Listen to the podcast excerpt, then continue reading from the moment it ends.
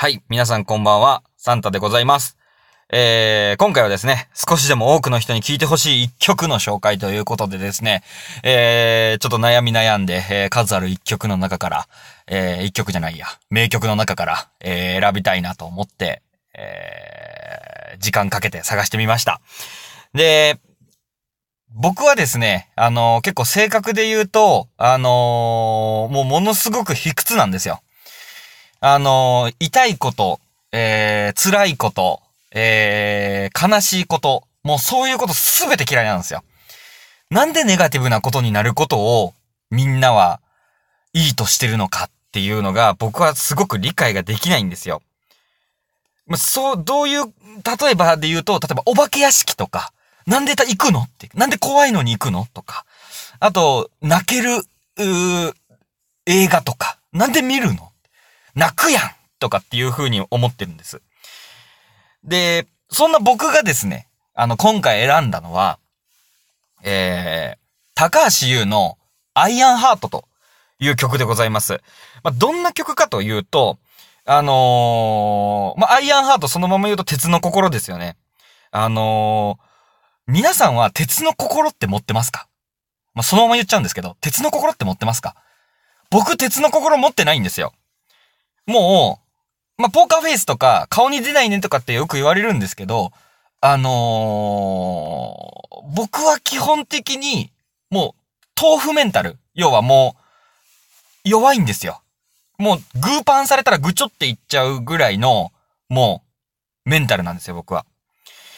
で、その時、それ、それを、もう自分の中で、もうその豆腐メンタルがすごく嫌だったんです。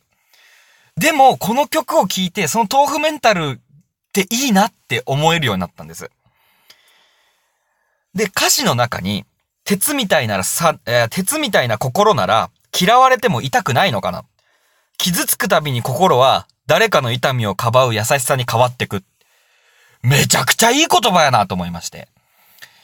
僕、豆腐メンタルなんですけど、さっきも言ったように、痛いとか、辛いとか、怖いとか、泣く、ま悲しいとか、なんかそういうのがすごく嫌いなんですよ。で、そうなった時ってすごく覚えてるんですよ。お化け屋敷行ったから怖い。誰かに怒られたから、悲しい。あの人に怒られるのはもう嫌だとか。なんかそういう風になるんですよ。けどそれって、僕だけじゃないですよね。きっと、今のうちの会社の誰かさんも、あの人に怒られたら嫌やと思うんです。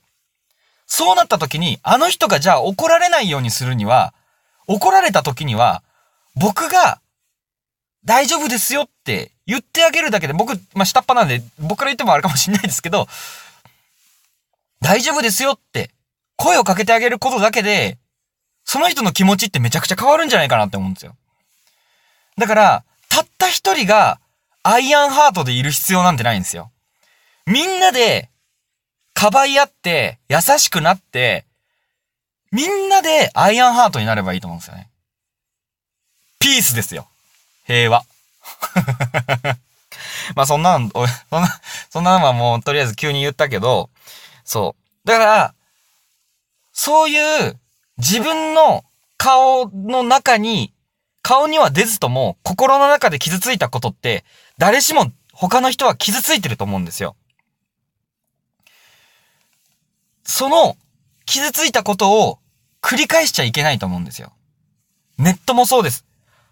顔の見えない、出会ったことのない誰かを嫌いになりやすいんです、ネットは。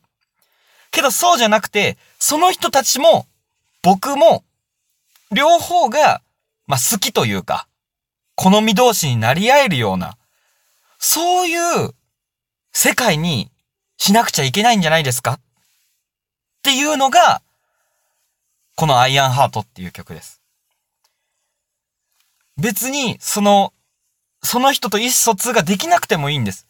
あの人が A って言ってて僕が B って言ってる。だから何ですか？いいじゃないですか。別にあっちが A でこっちが B でも。笑い合えばいいじゃないですか。楽しくなればいいじゃないですか。幸せならいいじゃないですか。だから、あの人を憎むよりも、僕が、あの人を好きになって、そして、あの人も僕を好きになって、そういう世界でいいじゃないですかっていう曲です。